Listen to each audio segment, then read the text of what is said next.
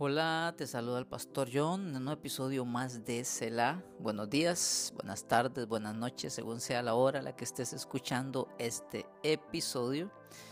Este es el episodio para el 3 de marzo, 3 de marzo, y hoy corresponde la lectura de Marcos capítulo 8 y el Salmo 62. Marcos 8 y el Salmo 62 te invito a que hagas un alto, a que tomes un descanso y medites en la palabra del Señor. Y es que justamente cuando vamos a la palabra del Señor con humildad, con un corazón dispuesto, ella trae descanso a nuestra alma, nos fortalece, nos levanta, nos anima, nos dirige, porque es la palabra de Dios, nada más y nada menos. Así que, ¿qué le parece si le pedimos al Señor que nos ayude a recibir lo que Él ha preparado para nosotros en este momento, que vamos a leer su palabra?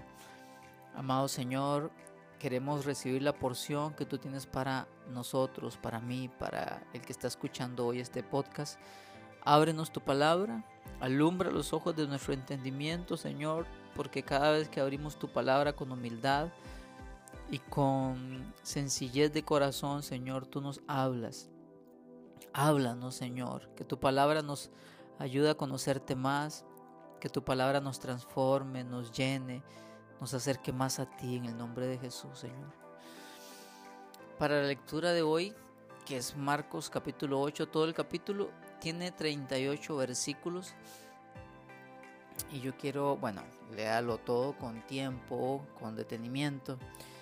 Y yo voy a leer, como siempre, una pequeña porción para animarle a usted y para convertir de, eh, no sé si lo has notado, que de lo que leemos hacemos una oración, es decir, oramos la palabra. Y es que eh, por si no lo has notado, bueno, quiero decírtelo, cuando leemos la palabra de Dios, abrimos nuestro corazón para que Dios nos hable, porque es la palabra de Dios. Él nos habla. Y luego le espera una respuesta de nuestra parte, ¿verdad? Y la respuesta que nosotros hacemos es oración. Es decir, leemos la palabra, Dios nos habla. Oramos, es la respuesta, nosotros le hablamos. Y de esa manera eh, tenemos, por así decirlo, un diálogo con el Señor, ¿verdad? Cada vez que leamos la palabra, tiene que haber una oración, una respuesta. Y eso es lo que produce la palabra en nosotros. Tiene sí o sí que haber una respuesta. No se vale que usted lea únicamente por cumplir y, y, que, y que no despierte en usted una oración. No se vale. Es más, le puedo decir así, si lo que lees no te mueve a orar, es muy probable que no hayas leído. Quiero decir que esa palabra no produjo nada en ti y no tiene sentido, la verdad. No, tiene sentido que simplemente eh, leer por leer. Y yo quiero leerte, toma en cuenta este consejo que te di, ¿verdad? Aplícalo. Quiero leer los versículos del 27 al 30 que dicen, Jesús y sus discípulos salieron hacia las aldeas de Cesarea de Filipo. En el camino les preguntó, ¿quién dice la gente que soy yo? Unos dicen que Juan el Bautista, otros que Elías, otros que uno de los profetas contestaron. ¿Y ustedes quién dicen que soy yo? Tú eres el Cristo, afirmó Pedro. Jesús les ordenó que no hablaran a nadie acerca de él. Qué hermoso, Señor. Pedro tuvo la revelación de quién eras tú, Señor. Y bienaventurado es todo aquel a quien se le revela quién eres tú, aquel que es salvo, aquel que pone su confianza en ti y reconoce que tú eres el Cristo, el ungido, el Salvador. Señor, yo oro para que en este momento, Señor, te reveles a cada uno de los que están escuchando. Revélate como Cristo, como Salvador, como Señor. Señor, porque solamente cuando reconocemos quién eres y nos rendimos a ti, Señor, en, humildad, en arrepentimiento, somos salvos. Tú eres el Cristo. Que todo aquel que lo escuche lo crea. Que todo aquel que lo confiese encuentre salvación en ti, Señor. En el nombre de Jesús. Gracias, Señor. Salmo 62, el salmo que nos corresponde hoy. Quiero que me acompañes al Salmo 62. Em, quiero leer dos versículos, ¿sí? Saca tiempito y lo lees todo. Quiero leer el versículo 1 y el versículo 8. Dice así, solo en Dios haya descanso mi alma, de Él viene mi salvación. Confía siempre en Él, pueblo mío, ábrele tu corazón cuando estés ante Él. Dios es nuestro refugio. Hoy leí en la nueva versión internacional. Si notas el versículo 1 se repite en el versículo 5, ¿verdad? Él está diciendo, solo en Dios haya descanso mi alma. Pero lo que yo quiero enfatizar es lo que debe de suceder en una persona que entiende que solo en Dios hay descanso, salvación, refugio, fortaleza. Es decir, alguien que entiende quién es Dios y que lo hace su descanso, su salvación, su fortaleza, debería, en esa persona debe de darse lo que dice el versículo 8. Confía siempre en Él. Ábrele tu corazón cuando estés ante Él. Una de las cosas que más nos cuesta a nosotros es abrir el corazón con la persona correcta.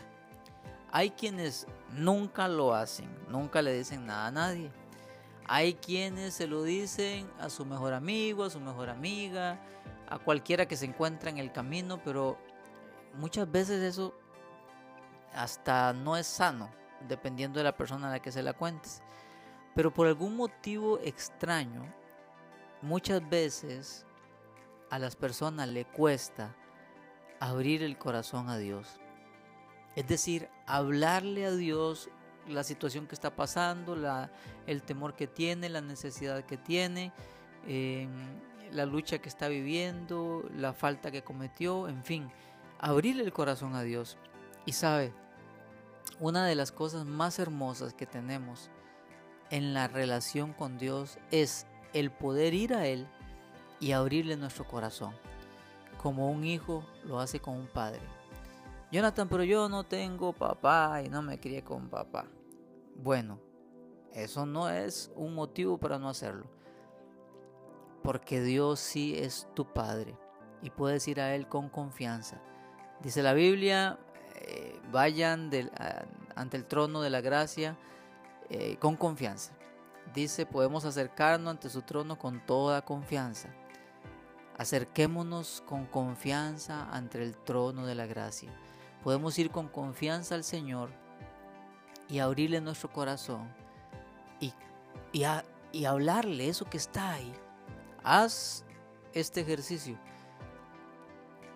En, el, próximo momento que vayas a orar, eh, tenga un tiempito a solas, busca un lugar donde tengas privacidad y empieza a hablarle al Señor lo que hay en tu corazón. Empieza a practicar esto y verá lo poderoso que es. Porque aunque parece que estemos hablando al aire, Dios está ahí. Tu Padre Celestial te está escuchando. Y mientras le hablas, mientras te sinceras, mientras le dices lo que está en tu corazón, Él está trabajando en ti, está tomando tu carga, está fortaleciendo, te está corrigiendo, te está guiándote, aunque no lo veas. Estas son una de las cosas más medulares del cristianismo y que mucha gente, cristianos, no practican. Y eso dice que la persona que no lo hace es porque no confía en Dios. Por algún motivo está diciéndole que no confía en Dios. ¿Por qué? Porque si creemos que solo en Dios hay descanso y de Él viene nuestra salvación, debemos de confiar siempre en Él. Y cuando uno confía en alguien, uno le abre el corazón.